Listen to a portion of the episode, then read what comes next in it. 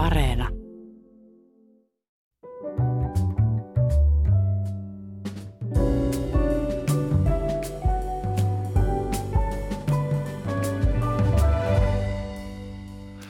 Hyvät ihmiset, entisessä kotimaassani Saksassa pidetään ensi sunnuntaina eduskuntavaalit.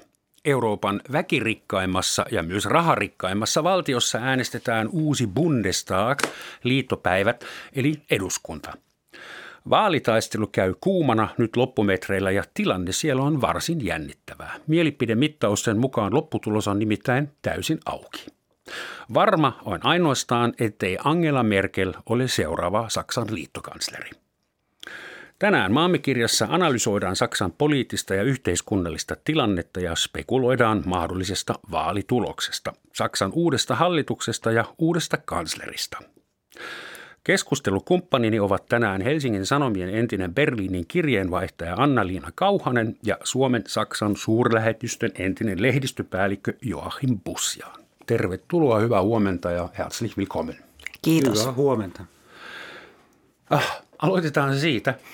Miksi Saksan vaalit ovat niin kamalan tärkeitä, että meidänkin kannattaa Yle Radio yhdessä keskustella siitä melkein tunnin verran? Saksan vaalit osuu todella historialliseen kohtaan. Tunsimme jo melkein Saksan ja Saksaa 16 vuotta johtaneen Angela Merkelin. Ja tavallaan tiedämme, ettei edessä ole suurta mullistusta, mutta maailma ympärillämme muuttuu valtavaa vauhtia ja tähän murroskohtaan osuu myös se, että Saksaa johtaa kohta uusi liittokansleri. Ilmassa on paljon kysymyksiä siitä, että mikä on niin Euroopan rooli maailmassa. Ja tähän Euroopan rooliin maailmassa vaikuttaa hyvin isolla tavalla se, mihin suuntaan Saksa missäkin kysymyksissä kääntyy. Ja siihen taas vaikuttaa hyvin suurella tavalla nämä vaalit ja vaalien jälkeen myös se, että miss, minkälaisella hallituskokoonpanolla Saksaa johdetaan. Nämä on iso ilmapuntari sille, että mi, mihin ma- maailma ja Euroopan poliittinen kehitys niin taloudellisesti kuin ulko- ja turvallisuuspoliittisesti on kääntymässä. Tietenkin tämä on tosi kiinnostavaa myös Saksan sisäpoliittisesti, että 80 miljoonaa eurooppalaista eh, tekee isoa valintaa ja kannatusmittausten perusteella vaikuttaa siltä, että tilanne on tosi tasan. Ja Saksan ensikertalaiset äänestäjät eivät muistakaan mitä muuta kuin kansleri Angela Merkel, kun 18-vuotiaana pääsenyt vaaliurnille ja 16 vuotta kanslerina on erittäin pitkä aika. Ja täytyy ajatella, että yksinomaan se seikka on, on Saksassa sisäpoliittisesti, en sanoisi mullistavaa, mutta kyllä tekee muutoksia. Ja toinen asia on, että Suomi – on tietyllä tavalla myöskin taloudellisesti riippuvainen Saksasta, kun Saksa on suurin kauppakumppani. Ja joskus on sanottu, että jos Saksan talous ei kulku kunnollaan, jos sanotaan, että talous yski, sitten Suomen, Suomen elinkeinoelämä saa keskukuumen. Että niin suuri riippuvuussuhteet kyllä on ja Saksan politiikalla ja nimenomaan talouspolitiikalla nyt koronan, meikä voi sanoa koronan jälkeen, ovat tosiaan Euroopassa niin suuria vuorovaikutuksia, että Suomi ei voi sulkea itsensä pois siitä. Niin Suomessahan oli joskus semmoinen kestopresidentti kuin Urho Kekkonen ja puhuttiin Kekkoslovakiasta. Ja Saksassa on nyt 16 vuotta ollut Angela Merkel kanslerina. Ja häntä kutsuttiin jo äidiksi, muti ja nyt äiti lähtee. Et mikä on teidän mielestä Merkelin jättämä perintö tai tyhjiö? Mitä, mitä tapahtuu sillä hetkellä, kun Angela lähtee eläkkeelle? No ehkä pitäisi katsoa ensinnäkin, että sisäpoliittisesti minkälainen perintö hän jätä. Ja siinä on otettava huomioon, että Merkel sen jälkeen, kun 2005 astui virkaan. Ensimmäinen kriisi oli 2008 talouskriisi, sitten oli 2015 öö, maahanmuuttajan kriisi ja nyt 2019-2020 koronakriisi. Eli tavallaan hän oli erittäin pitkään äh, ensinnäkin nyt Saksassa kriisinhoitaja. Ja hänen mainensa Saksassa kärsi erittäin vahvasti 2015 sen maahanmuuttajan kriisin, koska hän sanoi, että tulko niin paljon maahanmuuttajia Saksa, me pärjäämme siitä, wir schaffen das. Mm. Ja tämä asia ei kaikkialla Saksassa kyllä äh, pidetään hyvänä asiana, ei tykätiin. Ja ähm, jotkut sanovat jo 2017, että Merkel pitää lehteä, mutta kyllä hän jäi. Ja äh, sitten Euroopan poliittisesti tosiaan ei mitään muuta voi kuvitella kuin, kuin Angela Merkel kriisinhoitajana. Ja maailman poliittisesti samoin, että ehkä joku on nähnyt semmoinen valokuva sanomalehtissä, kun koko G20-ryhmä seisoo Donald Trumpin edessä ja Angela Merkel tavallaan pikosen etunenässä. Ja kaikki olivat peräti neuvottomina, mitä tehdään USA-presidentin kanssa. Ja maailmanlaajuisesti hän nauti erittäin suurta arvonantoa. Ja se on kyllä, ne on iso, isot saapat, johon seuraava kansleri Saksassa astuu.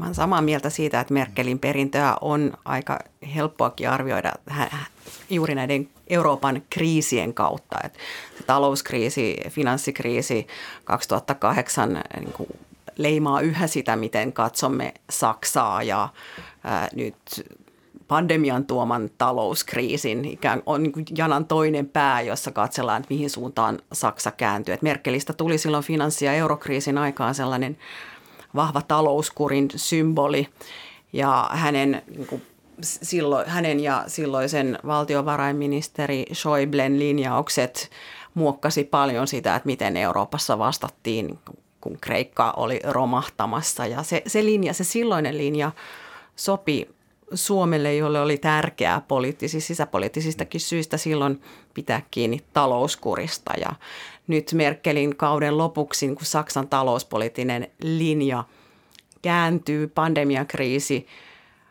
pandemiakriisin keskellä Euroopassa. Jouduttiin miettimään paljon, että mitä finanssikriisin kriisin jäljiltä oikein opittiin, että miten nyt dynamiikaltaan hyvin erilaisessa talouskriisissä tulisikaan toimia. Ja nähtiin äh, Saksa, joka, joka kääntää, kääntää talouspoliittista linjaansa ja se onkin yksi näiden vaalien, vaalien niin kysymyksiä, joita Suomessa selvästikin paljon seurataan, että tuleeko, tuleeko Saksan finanssipoliittiseen linjaan iso murros. Merkelin Merkelin kriisejä oli tosiaankin se iso pakolaiskriisi silloin 2015, mutta sitä ennen myös Eurooppaa, Eurooppa oli tosipaikan edessä, kun Venäjä miehitti Krimin ja alkoi Ukrainan sota, niin suomalaisesta perspektiivistä se, miten, millainen kriisinhoitaja Merkel on ollut suhteessa Venäjään, on myös hyvin merkityksellistä.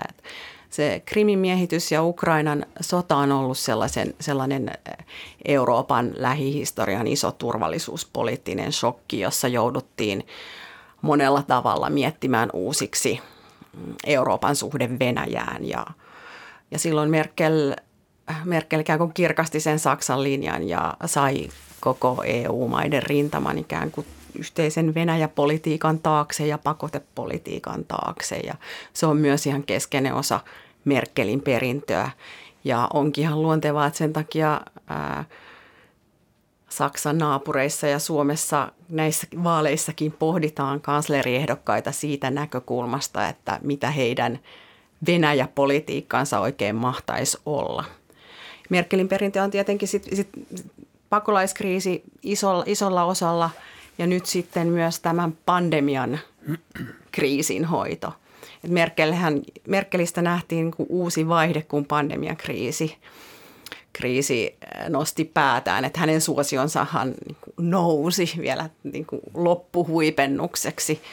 Toki sitten niin kuin pandemia kriisiytyi myös Saksassa sisäpoliittisesti aika lailla ja me nähtiin Merkel pyytämässä anteeksi saksalaisilta pandemiakriisin hoitoa. Tämä on niin vielä tämä viimeinen kriisi tai toiseksi viimeinen kriisi. Koska tässä on vielä viikko aika. Kyllä. Nimenomaan tässä muhi hyvin niin kuin Afganistanista lähtö kriisiytti transatlanttiset suhteet, joissa Saksalla on iso rooli ja nyt meille vyöryy vielä syliin uusi kriisi, kun Ranska on on hyvin suutuksissa siitä, mitä Yhdysvallat tekee yhdessä Britannian ja Australian kanssa Tyynellä valtamerellä, kun Australia hankkii ydinsukellusveneitä. Tämäkin niin kuin vaikuttaa ja vaikuttaa EU tunnelmaan. ei päässyt mukaan koko keskusteluunsa jälkikäteen lukea lehdestä, että hei, tuommoinen diili on tehty. Juuri niin, että Merkelin perintöä on osin se, että Eurooppa menettää vaikutusvaltaansa. Että onhan hän niin kuin tuonut paljon niin kuin yhtenäisyyttä Eurooppaan, mutta samaan aikaan ollaan ää, kädet levällään, että mitäs nyt maailman tai suuri peli ympärillämme hmm. muuttuu. Merkelin jäljiltä ei ollakaan kovin, kovin vahvoissa asemissa. Et samaan aikaan kun Merkeliä voi pitää kriisiratkojana, niin kyllähän täytyy niin käydä läpi, että miten paljon hän on niitä kriisejä aiheuttanutkin. Mm. Tai siis miten niitä on syntynyt ja hän ei tehnyt niille mitään. Siis koko ajan Angela Merkel on korostanut Euroopan ulottuvuutta. Tämä pakolaisongelma on eurooppalainen ongelma. Finanssikriisi pitää hoitaa Euroopan tasolla. Kaikki pitää hoitaa Euroopan tasolla – ja Saksa on yrittänyt rakentaa tätä EUta varmaan Ranskan kanssa yhdessä eniten. Mutta nyt, kun seuraa Saksan vaalikampanjaa, niin se Eurooppa ei ole ollenkaan teemana. Kun puolueet siellä kilpailevat äänestäjien äänistä, niin teemoina ovat ilmastonmuutos, totta kai sitten sosiaalinen oikeudenmukaisuus, Äh, mutta Eurooppa ei, ei ole ollenkaan kenenkään vaalijulisteissa. Niin miten se pitäisi ymmärtää? Eikö Euroopan pitäisi nyt olla just se iso teema? Miten se pelastetaan? Kahdella tavalla. Tosin se kertoo siitä, että näiden kolmen kärkikahinoissa olevan ehdokkaan, eli kristillisdemokraattien Armin Laschetin ja sosiaalidemokraattien Olaf Scholzin ja vihreiden Anna-Leena Baerbockin kun Eurooppa-linjat ei, ei valtaisasti eroa toisistaan. Et meillä on kolme kärkiehdokasta, jotka kaikki pitävät hyvin tärkeänä niin kuin Saksan Saksan niin kuin ulko- ja turvallisuus- ja talouspolitiikan ytimenä on yhtenäinen EU ja hyvät transatlanttiset suhteet ja voi olla pieniä vivahdeeroja siinä, että miten nähdään niin kuin suhde Ranskaan tai miten ajatellaan EUn ja Naton yhteistyöstä. Ja, mutta näissä turvallisuuspoliittisissa kysymyksissä enemmänkin se yleiskuva on jatkuvuus ja mitään suurta dramaattista käännettä ei käsittääkseni ole tulossa.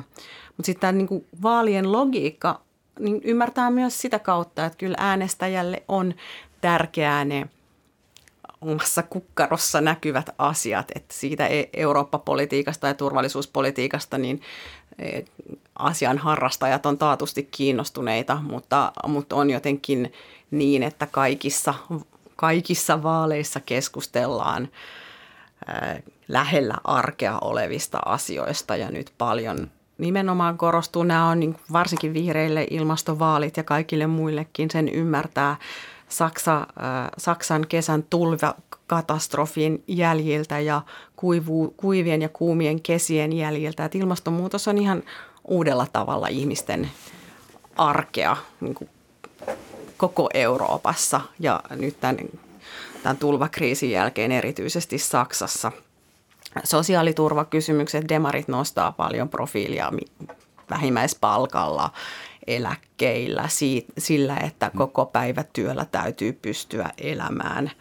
Saksassa on myös tämän ilmastopolitiikkaan linkittyneenä paljon näitä energiakäänteeseen liittyviä kysymyksiä, jotka tulee ihan ihmisten kukkarolle siitä, että ajanko vielä dieselmoottorilla kuinka kauan ja mitä mikäkin maksaa ja kuinka paljon ää, ikään kuin siihen ilmasto- ja vihreään siirtymään ollaan valmiita investoimaan niin, että se maksaa tai että se tuntuu myös omassa kukkarossa. Että on ihan niin kuin monta hyvää syytä, että, että äänestäjä eteen valintaansa just Eurooppa-poliittisilla kysymyksillä, mutta ne ovat sitten meille tässä täällä niin kuin Suomessa tärkeitä. Ratkaisee, joo. Mm-hmm. Ja kyllä EU tavallaan saksalaisessa on geneensä. Kun Saksa oli Euroopan unionin tai aikaisemmin Euroopan yhteisön perustaja ja jäsen 57. Ja se, se on semmoinen teema, josta ei tosiaan äänestäjän mieliala enää kuohu samalla euroon. Ja se on ehkä nyt pikkuisen tullut enemmän kysymykseen, kun jouduttiin viime vuonna sopimaan elvytysrahastoa ja, ja nimenomaan ähm, äh, valtiovarainministeri Scholz, joka on nyt ehdokkaana kansleriksi, on ähm, aika pitkällä äh, ollut arkkitehtinä yhdessä Ranskan valtiovarainministerin kanssa. Ja siitä kyllä tuli myöskin Saksassa monilta ihmisiltä ja äänestäjiltä huomautuksia, onko se tosiaan pako, mutta – kun se on kuitenkin johtanut siihen, että Saksan talous ja myöskin ennusteet äh, Saksan äh, kasvulle äh, tai elinkeinoelämän kasvulle ovat suotuisat. Kaikki nämä kritiikit ovat vaimentuneet ja ähm, Suomessa minusta tuntuu, että, että se kriittisyys EU vastaan on vielä vähemmän. Ja mitä minusta siis ihan henkilökohtaisesti tuntuu, että Saksassa ää, ei, ei tulisi ajatelleeksi asettaa kyseenalaiseksi, että EU ei ole ainoastaan talousyhteisö ja sisämarkkinayhteisö, vaan että se on solidarisuusyhteisö. Arvoyhteisö. Arvoyhteisö. No on olemassa yksi puolue, joka väittäisi kyllä – toisin AFD. Ja AFD. Meidän perussaksalaiset. Seitsemän äh, liitopäivän äh, puolueesta ei ole tasavertainen kumppani. Että esimerkiksi että normaalisti jokaisesta liitopäiväpuolueesta äänestetään yksi myöskin johtajistoon, että siis liitopäivän presidentti ja varapresidentit – mutta AFDn edustaja ei saanut neljän vuoden aikana mitä enemmistö.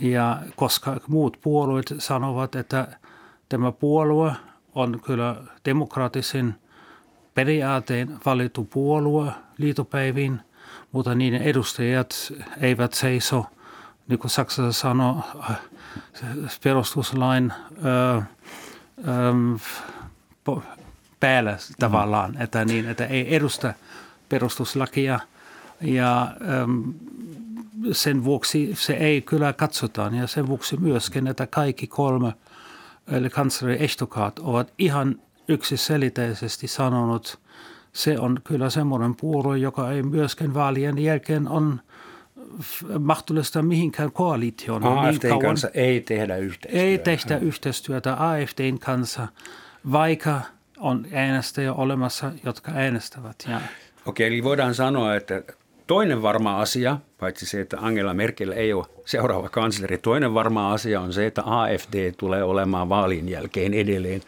oppositiopuolue. Kyllä. Vai AFD-vaihtoehto Saksallehan kuitenkin joka tapauksessa silloin vaikutusvaltaa, että sen nousi edellisissä vaaleissa todellakin ensimmäistä kertaa liittopäiville ja puolueen juurethan on siellä eurokriisissä ja ja euron niin uudistamisen dynamiikassa, mutta pakolaiskriisi muutti tämän ikään kuin puolueen enemmän, enemmän tällaiseksi maahanmuuttovastaiseksi ja sillä teemalla se on jatkanut kasvuaan tai oikeastaan kasvoi Saksassa. Siitä on tullut, se on, se on niin monella tavalla niin merkittävä symboli Saksan poliittiselle kehitykselle. Sen kasvu on, kasvun seuraaminen on niin osalle saksalaisista hyvin kivuliasta Saksan historian takia. Että, että yleensä tai puolueella on selvästi sellainen äärioikeistolainen siipi ja, ja sen, sen takia se on erityisen tiukan katseen alla, että Saksan turvallisuusviranomaiset seuraa, että mikä, mikä, kuinka demokraattisena yksi parlamenttipuolue pysyy. Ja se on, se on järisyttävä asia Saksan kaltaisessa yhteiskunnassa. Mm. Sen puolueen kehitystä on kiinnostava seurata myös sen takia, että sen, sen kannatus on niin maantieteellisesti jakautunutta, mm. että, että kun seuraa AFDtä eli vaihtoehto Saksalle puoluetta, niin tulee samalla seuranneeksi sitä, että kuinka 30 vuotta, vaikka Saksan yhdistymisestä on 30 vuotta, niin poliittisella kartallakin yhä näkyy eh, jako entiseen mm. Itä-Saksaan ja Länsi-Saksaan. Niin ja Saksasta AFD ei ole tullut arvounioni vieläkään. Niin, niin että tässä on niin pitkä, pitkä historiallinen prosessi käynnissä ja yksi osa sitä on se, että Saksassa on radikaali, nykyään radikaali oikeistopuolue, joka muuttaa niin. vielä tässä pandemian keskelläkin luonnetta. Mutta AFD kuitenkaan, niin kuin Suomessa Timo Soini aikana sanoi, iso jytky, ei semmoista AFD Saksassa ei tule. Se pysyy ihan 11 prosentin paikeilla. Niin vaikuttaa. Se on ollut kiinnostavaa, että edelliset vaalit oli AFDn kannalta niin paljon kiinnostavam, kiinnostavammat. Että nyt sen, sen ikään kuin aletaan nähdä sen rakenteellisen kannatuksen koko Kröhöm, AFT on nyt saanut tarpeeksi lähetysaikaa Yleisradion kanavalla tältä aamulta mun mielestä. Ähm, sä sanoit Joachim, että semmoista jytkyä ei tule, mutta voiko tulla toisenlainen jytky? Nyt on tilanne semmoinen, että vissi eilen illalla tai tänä aamulla tuoreimmat mielipidekyselytulokset sanois, että SPD saisi 25 tai 26 prosenttia, CDU about 21, vihreille tulisi noin 17 tai 16, FTP 10 tai 11 ja sitten pienet puolueet.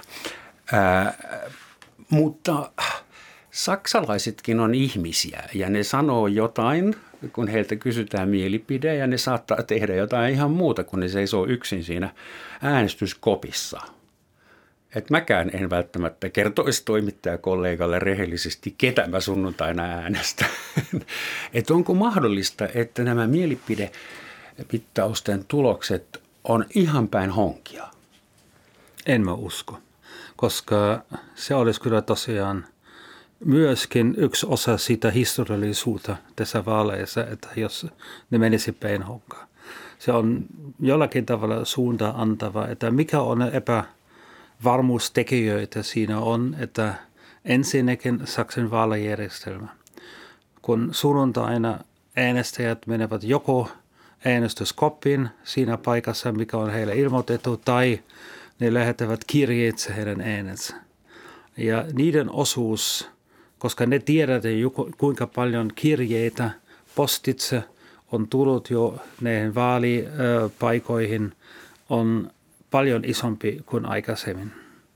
Ensinnäkin se on jonkunlainen epävarmuustekijä. Toinen epävarmuustekijä on noin 2,5 miljoonaa ensikertalaiset. Ja ensimmäistä kertaa ääntä käyttäviä.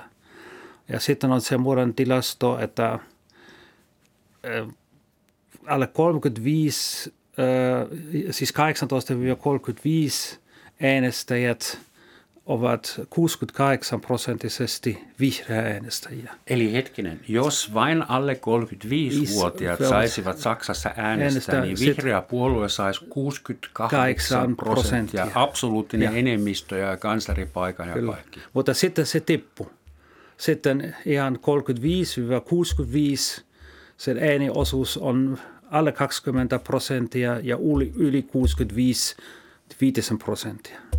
Eli nuoret Nuor... äänestää ilmastonmuutotosta vastaan ja vanhat autoteollisuuden puolesta vai miten, niin, miten niin, tämä pitäisi kär, kärjistää? No, ei välttämättä, os, osin noinkin on kiinnostavaa, että näissä, näissä vaaleissa varmaankin näkyy uusia jakolinjoja, että Itä, Itä- ja Länsi-Saksa äänestää eri tavalla ja nuoret ja niin. vanhat äänestää niin, eri sekin. tavalla ja ja Merkelillä on ollut äänestäjäkunta siellä poliittisen kentän keskellä, joka nyt niin kuin hakee niin kuin moneenkin suuntaan. Niin kuin merkeliläisiä äänestäjiä vaihtuu puolueesta toiseen. Et saksalaiset analyytikot on aika taitavia tekemään niin kuin heti vaali-iltanakin analyysejä siitä, että mikä puolue sai mistäkin, että mihin äänestäjät liikkuivat. Mm.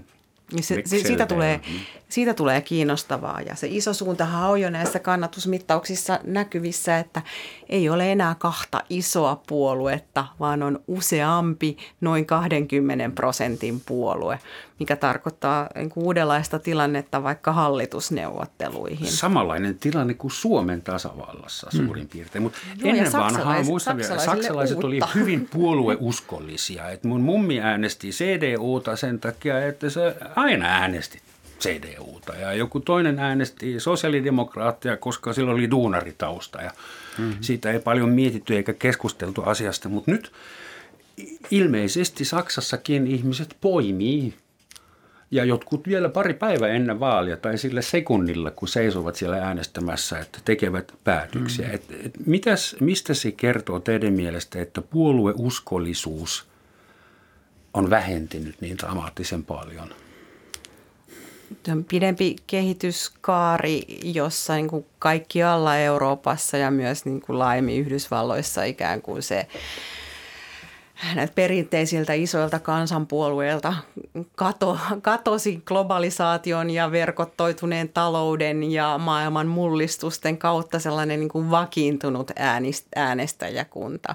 Että olemme vuoron perään nähty Saksan isoissa puolueissa todella syvä kriisi. Et silloin kun itse olin Hesarin kirjeenvaihtajana Berliinissä, niin seurasin paljon Demarien syöksylaskua. Et nyt on, onkin jotenkin niin kuin tavallaan henkilökohtaisesti niin kuin, ei nyt iso yllätys, mutta jotenkin kutkuttavaa nähdä, että ahaa, Olaf Scholz on tässä niin kuin tuleva potentiaalisesti tuleva liittokansleri, kuin vielä niin kuin viitisen vuotta sitten niin demarit oli sellaisessa niin täydellisessä syöksykierteessä, jossa täytyy todellakin etsiä puolueen ydintä.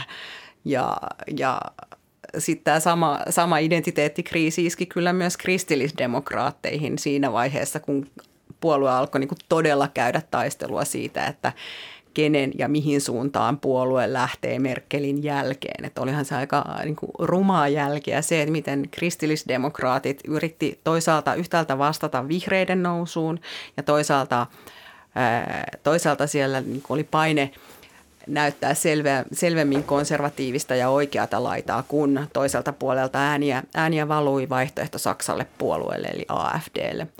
Eli se ei, ei ole lainkaan niin, että Merkelin jäljiltä hänen oma puolueensa olisi, olisi ää, niin kuin meno, men, menessä johonkin tiettyyn suuntaan, vaan siellä puolueessa on käynnissä sisäinen iso, iso kriisi, joka, jolle voi tehdä hyvää tai erittäin huonoa se, että on mahdollista, että Merkelin kultakauden jälkeen hänen oma puolueensa oppositiossa ää, seuraavan hallituskauden. Voidaanko sanoa niin, että Saksan valtapuolueiden välillä ei ole enää niin suuria eroja kuin joskus oli? Koska niin kaikki harrastaa vähän ympäristöpolitiikkaa, vähän talouspolitiikkaa, turvallisuuspolitiikkaa. Pakkohan se on. Ja kun kahdeksan vuotta ne istuvat samassa hallituksessa, että kristillisdemokraatit ja sosiaalidemokraatit ovat nyt kaksi vaalikautta hallituksessa Saksan poliittisia päätöksiä ja kuitenkin niiden välillä nimenomaan nyt vaalikampanjassa löytyy eroja. Jotkut esimerkiksi Demarian ehtotamia lakiehdotuksia eivät menevät läpi, kun, kun kristillisdemokraatit eivät hyväksyneet niitä. Kyllä semmoista esimerkkiä on, että, mutta pakohan se on sanoa, että jos istuu kahdeksan vuotta samassa – hallituksessa tai hallituksen kokoonpanossa aika paljon samanlaista löytyy. Ja se on nimenomaan se pointti, mihin Anna-Liida Baerbock iski, kun hän sanoi viime viikolla siinä niin sanottu trielessä, eli kolmen kärkeehtokan televisiokeskustelussa, että me vihreät haluamme tehdä asia toisen, että kun nämä kaksi herrat mun vieressä ovat istuneet kahdeksan vuotta – siis puolueena samassa hallituksessa ja eivät saaneet näitä asiat hoidetuksi. Niin Saksassa on ollut niin sanottu suuri koalitio. Suuri koalitio, joka on nyt kaksi. Mutta semmoinen ei voi enää syntyä, että vaikka jos SPDn ja CDUn äänet lasketaan yhteen mielipidemittausten mukaan, niin siitä ei tule lähelläkään 50 prosenttia, tai no melkein, mutta ei riitä. Eli seuraava hallituskoalitio koostuu vähintään kolmesta puolueesta. Se on Kuinka totta. vaikea tilanne siitä sitten syntyy? Itse asiassa tässä on tosi kutkuttava tilanne, että meillä on demarit ja meillä on kristillisdemokraatit, joiden molempien kärkiehdokas niin kuin ikään kuin haluaa ratsastaa sillä, että juuri hän on, jatkaa, jatkaa niin kuin kaikista vahvimmin Merkelin perintöä. Että myös, myös, että tässä näkyy tämä suuren koalition tavallaan voima, mutta myös niin kuin ongelma, että Demarien Scholz niin kuin flirtaa äänestäjille sillä, että juuri hän jatkaisi paremmin kuin kristillisdemokraatit Merkelin perintöä. Mutta on vaikea, itse ajattelen, että se oli niin kivuliasta demareille se suuren koalition aika ja et, et, et olisi kutkuttavaa, mutta en usko, että nähdään seuraavaksi suurta koalitiota. Mutta mikä sitten hallitus on? Valitulos niin kuin ratkaisee senkin, että niin kuin mikä on paperilla mahdollista, että sitä poliittista dynamiikkaa ja hallitusneuvotteluja ratkaisee. Niin kuin siihen vaikuttaa hyvin paljon, ei vain se, että mikä on suurin puolue, mutta Scholzilla myös se, että onko edes teoriassa mahdollista rakentaa hallitusta, jossa olisi mukana – demarit, vihreät ja vasemmistopuolueen linkke. Tämä on niin aika epätodellinen epätodennäköinen hallituspohja, mutta se tuo vipuvartta neuvotella esimerkiksi sellaista hallituskokoonpanoa. Jos demarit on suurin puolue, niin, niin että mukana olisi vihreät ja liberaalipuolue FDP. Et, et että aina näissä poliittisissa neuvotteluissa, jos on enemmän vaihtoehtoja tarjolla, niin, niin kuin pelitilanteet muuttuu vai pääseekö niin kuin tukipuolueet lypsämään niin kuin haluamiansa näissä hallituskoalitioissa. Asetelma vaikuttaa joka tapauksessa siltä, että vihreät on kaikissa hallituskokoonpanoissa mukana ja sekin tekee jo Anna-Leena Beabokin aseman kiinnostavaksi. Mm-hmm.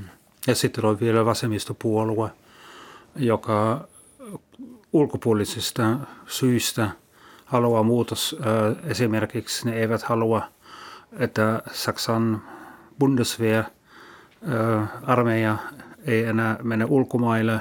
Ne eivät halua, että Saksa on puolustusteollisuudessa niin vahva ja vie puolustusartikelit ihan – aroilla alueilla, niin kuin esimerkiksi Saudi-Arabialla, joka on erittäin suuri ö, ostaja.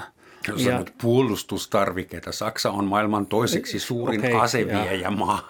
Puolustustarvikkeita. puolustustarvikkeita. Okay. Niin ja sitten ne eivät halua myöskään Naton. Ja sitten demarit ovat ihan Olaf Scholzin suusta sanonut, että sitten ei tule tämän puolueen kanssa ei mitään yhteistyötä ja samalla myöskin vihreät mutta ei kuitenkaan sanonut ihan yksiselitteisesti, ei vasemmistopuolueen kanssa tehdään yhtä mitä yhteistyötä. Kaikki lupaukset voi vielä muuta sitten, kun istuu hallituskokoonpanossa, kokoonpanoneuvotteluissa. Sitten kaikki on mahdollista. Niin, lupauksiakin voidaan, voidaan rikkoa, paitsi se AFD. Hyvät ihmiset, Tähän saumaan muistuttaa meitä kaikkia siitä, että tämä on Yle Radio 1 Romanschatzin maamikirjaa kuuntelette. Tänään teemana on Saksan ensi sunnuntaina tapahtuvat eduskuntavaalit ja spekuloidaan niiden tuloksista ja Saksan tilanteesta yhdessä Saksan suurlähetysten entisen lehdistöpäällikkö Joachim Bussianin ja Helsingin Sanomien entisen Berliinin kirjeenvaihtaja Anna-Liina Kauhasen kanssa. Puhutaan vähän Saksan yhteiskunnasta.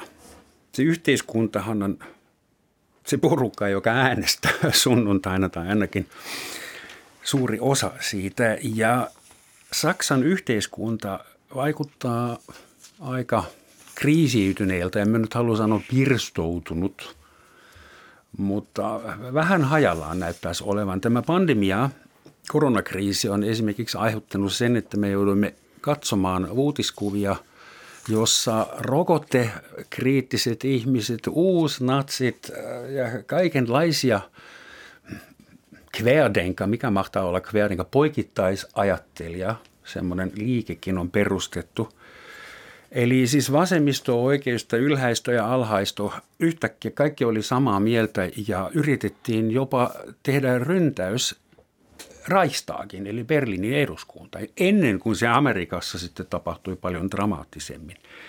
Miten te näette, että Saksan erilaiset radikaaliryhmät vaikuttaa tähän vaaliin, vaalitulokseen? No minä olen sitä mieltä, että nämä on marginaalit.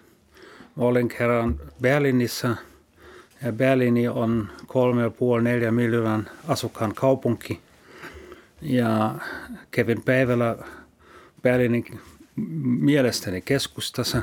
Kaikki oli ihan rauhallista ja illalla televisio, televisiossa oli uutis, uutisten ykkösaihe, että Berliinissä oli 50 000 ihmistä karuilla. Se ei huomaa Berliinissä. Ja myöskin kaikki näitä ihmisiä, mitä sä mainitsit, ne ovat kyllä esimerkiksi Reichsbürger, ovat niin. erittäin vaarallisia, mä sanoisin melkein tyyppiä, koska ne eivät hyväksyä valtiovalta, ei hyväksy poliisia. Ja Reichsbürger käyttävät myöskin aseiden kanssa, neidän oma, te käyttävät aseita omien ajatuksien painostukseksi. Reichsbürger uskovat olevansa vieläkin natsi-Saksan kansalaisia Kyllä, ja Saksan ovat, rajat vuodesta 1937. Minä en muista nyt mikä, mikä luku, mutta se on erittäin marginaalinen, mutta vaarallinen porukka.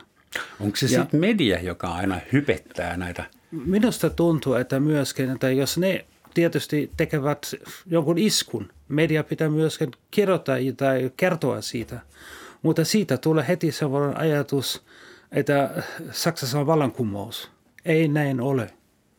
Että ne on ihan rikolliset, jotka tekevät esimerkiksi kun käytävät aseita, tai myöskin, että, että oikeistolaiset, radikaali oikeistolaiset, antisemitismia, jotka hyökkäävät juutalaisia synagogeja vastaan.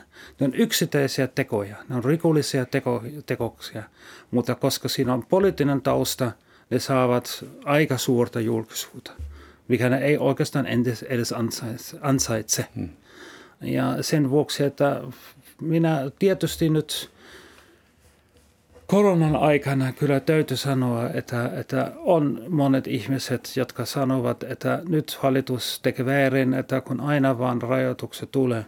Sitten on myöskin, täytyy sanoa, iso ö, porukka kansalaisia – jotka vastustavat esimerkiksi rokotuksia.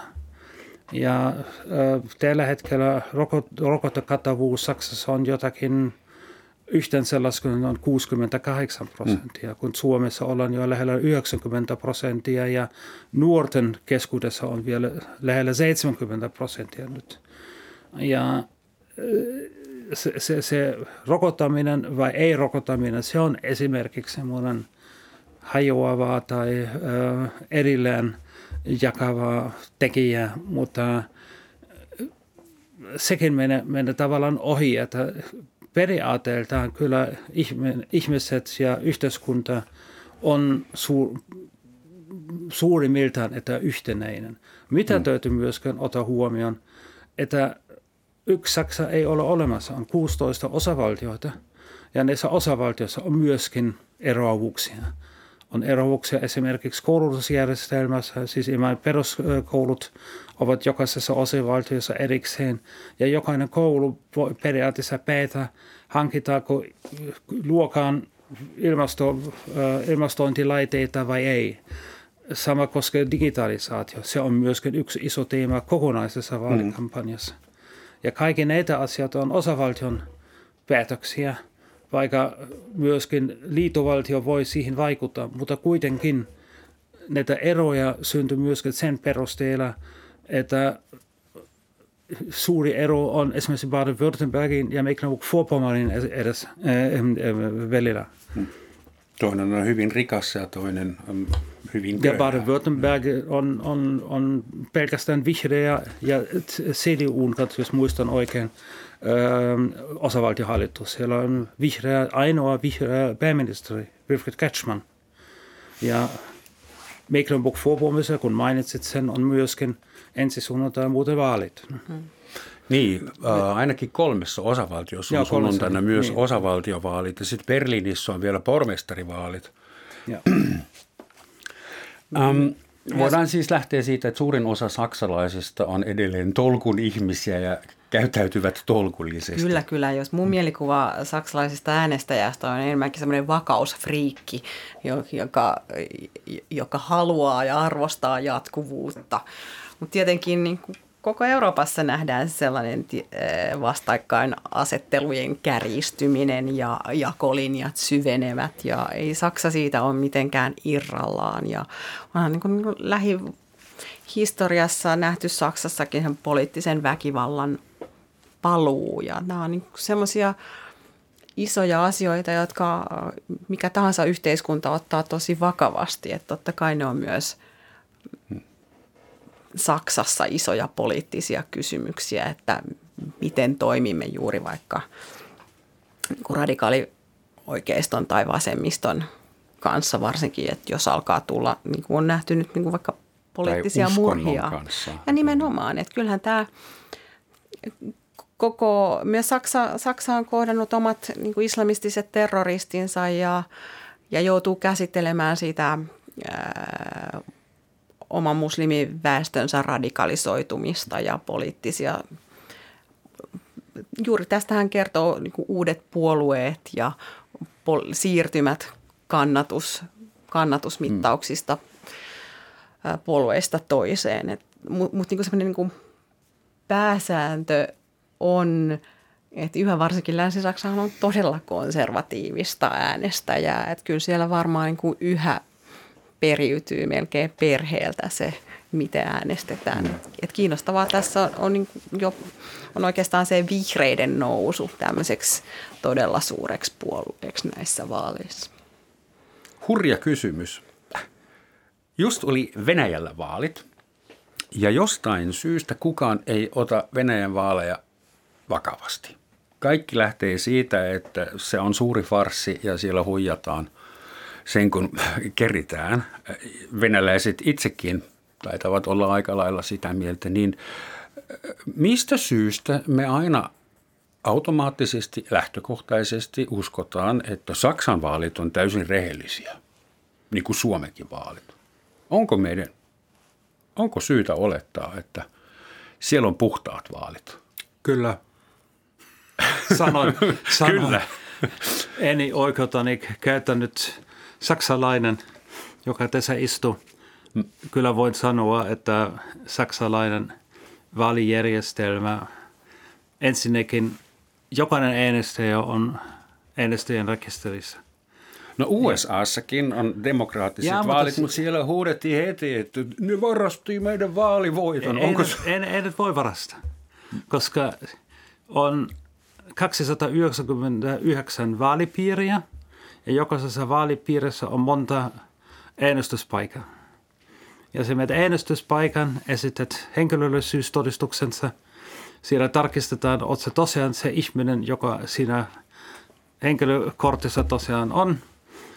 Sitten se on, sitten tarkistetaan, oletko se äänestysrekisterissä, kyllä oot. Sitten sä saat 60 senttimetriä pitkä äänestyslippu ja sitten menet äänestyskoppiin. Saksassa tehdään äänestyslippun öö, ruksin, ei mitään numeroita, vaan kaksi ruksia, yksilö valituille öö, puolueen edustajalle, joka haluaa, että juuri nimenomaan se henkilö mennä eduskuntaan tai liitopäiviin. Ja oikealla puolueelle valitset vielä puolue, joka sä haluat äänestä – No sitten kuusi kertaa taitetaan se yhteen se koko juttu. Kuusi kertaa? No. Kuusi kertaa. Sitten? No ihan lasken sitä varten. Kuusi kertaa taitetaan yhteen, laitetaan se koko juttu kuoreen, liimat sen kiinni. Sitten meet äänestysvirkailija, se laittaa leiman siihen ja sitten laitat itse sen kuoreen sen äänestysurnan. Ja siitä lasketaan. Ja sen jälkeen se on pois sun käsistä eikä kukaan tiedä, Miten Mitä? niitä lasketaan ei. ja kuka? Joo, totta ei. kai, mutta oli niin, pakko kysyä. Sama, sama on myöskin, että ne, kun minä asun ulkomailla, tai monet muut saksalaiset, jotka ovat juuri sillä viikolla sitten lomalla, ne käytävät niin sanottu kirjeäänestys. Että mm. sitten sama äänestyslapu lähetetään kirjeenä. Ja mä en kyllä oikein usko, että sitä postin tieltä joku avaa sen kirjeen, joku on kyllä erikoisen näköinen, avaa sen kirjeen, ottaa se vaali, se ei voi väärentää. Okay. Heti kun te, tekee toisen ruksin ja yläviivaa se toisen, se on, se on mitätön. mitätön. Joo. Okei, luotamme siihen, mutta pakko oli kysyä, koska... Niin, niin totta kai, niin. totta kai. Se on aina hyvä, että aseta äh, asiat kyseenalaiseksi, mutta haluan minä itsekin, luotan haluan sataprosenttisesti saksalaisiin vaalijärjestelmään. Selvä. Kun saksalainen järjestää vaalit, niin ne on sitten jämptit. On mullakin aika iso luotto demokratia-instituutioihin Saksassa, että jos jotenkin yhdistää Venäjät Saksan vaaleihin, Venäjän, niin niin enemmänkin ehkä tällaisen niin kuin vaalimanipulaation ja vaalivaikuttamisyritysten kautta. Niin. Et se, se on valitettavasti näidenkin vaalien ilmiö, et, et, että ulkopuoliset tahot yrittävät sotkeutua ja vaikuttaa keskusteluilmapiiriin ja selvästikin hmm. näkyy vaikkapa, vaikkapa äh, siinä, kuinka paljon vihreitä vastaan on disinformaatiota. Et Anna-Leena Baerbock on näistä kolmesta kansleriehdokkaasta se, jolla on niin kuin kovin linja Venäjään ja Kiinaan ja, mm. ja tällainen niin kuin ihmisoikeusperustainen ulkopolitiikan linja. Ja kyllähän siitä maksaa niin kuin vihreät maksaa siitä kovaa hintaa tässä propagandan Joku semmoista disinformaatiota, että vihreät ja Anna-Leena Baerbock haluavat Saksassa kieltää kaikki lemmikit.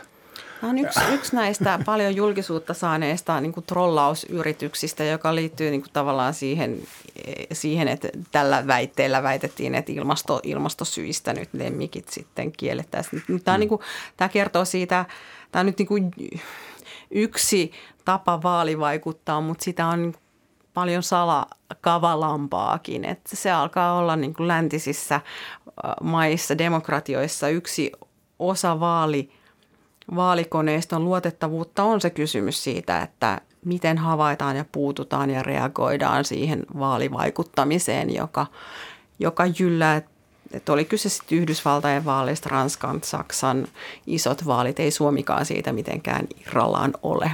että mikä on se, miten vastata tähän uhkaan?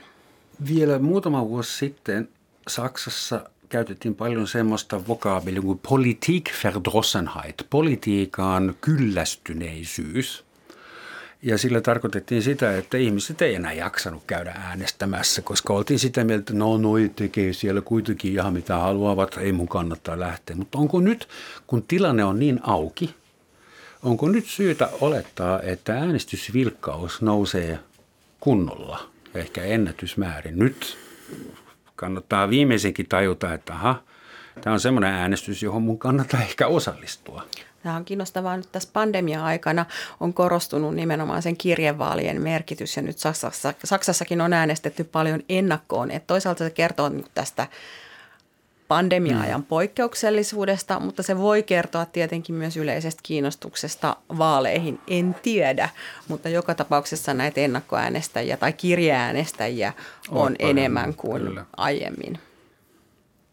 Ja se on tosiaan vaikea, vaikea tietää, että kyllä minä voisin jopa kuvitella ja luotan tässä asiassa myöskin – nuoriin, ne ei ole niin kyllästynyt vaaleihin, politiikkaan ja niin poispäin. Että kyllä monet nuoret ovat erittäin paljon kiinnostuneet. Katsotaan esimerkiksi tämä Friday for Future, mikä se on liike, liike, että jos on vaan nuoret siellä mukana, se on Saksassa erittäin vahva myöskin. Ja, ja minä voin kyllä kuvitella, että juuri nuorten osallistuminen vaaleihin on no ehkä jopa vielä korkeampi kuin, kuin edellisessä kerrassa, kun tiedetään, että se on kuitenkin vain se Merkel, joka on jo siihen aikana 12 vuotta siellä istunut. Että, niin, mm. että nyt tulee jotakin uutta ja on mahdollisuus vaikuttaa jotakin uuteen. Mutta puhumattakaan siitä, että myöskin kristillisdemokraatien ja sosiaalidemokraatien nuorisoliikkeet ovat vahvoja. Lopuksi vielä spekulaatiorundi. Okei, teitä ei koskaan siteerata, paitsi jos osutte oikeaan. Mm, kuka on sun mielestä, Anna-Liina, Saksan seuraava kansleri? Hmm, Tämä on spekulaatiota. Me aidosti emme voi vielä tietää. Se ei ole edes nyt kiinni siitä, että mikä puolueista on nippanappa suurin, vaan kyse on siitä, että kuka pystyy rakentamaan enemmistöhallituksen Saksaa ja millä kokoonpanolla. Että mä luulen, että meillä on edessä aika pitkä ja vaikeiden hallitusneuvottelujen syksyjä. Voi olla, että Saksassa on hallitus vasta, vasta tuossa joulun alla. Niin kävi viimeksikin, tai viimeksi kävi, oli vielä monta mutkaa, mm. kun yksi hallituskokoonpano levähti käsiin ja jouduttiinkin niin kuin palaamaan tähän suureen koalitioon. Tällä hetkellähän kannatusmittaukset näyttää varsin isoa useamman prosenttiyksikön keulaa sosiaalidemokraateille ja Olaf Scholzille. Nyt eilen oli sunnuntaina oli äh, viimeinen näistä isoista vaali, vaaliväittelyistä. Että niissä, senkin jälkeen niin tilanne vaikuttaa yhä aika tasaiselta, mutta voi olla, että vihreiden – Vihreiden Anna-Leena Baerbock luultavasti ei ole seuraava kansleri. Uskallatko Minä yhtyn kyllä ihan Anna-Liinan arvioihin, että se on mahdotonta tässä vaiheessa sanoa, mutta tosiaan näyttää siltä, että sosiaalidemokraatit saavat eniten ääniä. Sitten Olaf Scholz olisi se, joka lehtisi liikkeelle, mutta se ei suinkaan tarkoita sitä, että hän on seuraava liitokansleri. Eli tämä asia on tosiaan vielä ihan Ei voi sunnuntai-illan ja nimenomaan Saksan äänestäjien käsissä. Tietysti yksi tärkeä kysymys on se, että onko Saksan liittotasavalta todella valmis miespuoliselle kanslerinnalle? Se jää nähtäväksi. Anna-Liina Kauhanen, Joachim Bussian, suuret kiitokset, että kävitte täällä spekuloimassa villisti mun kanssa Saksan vaaleista.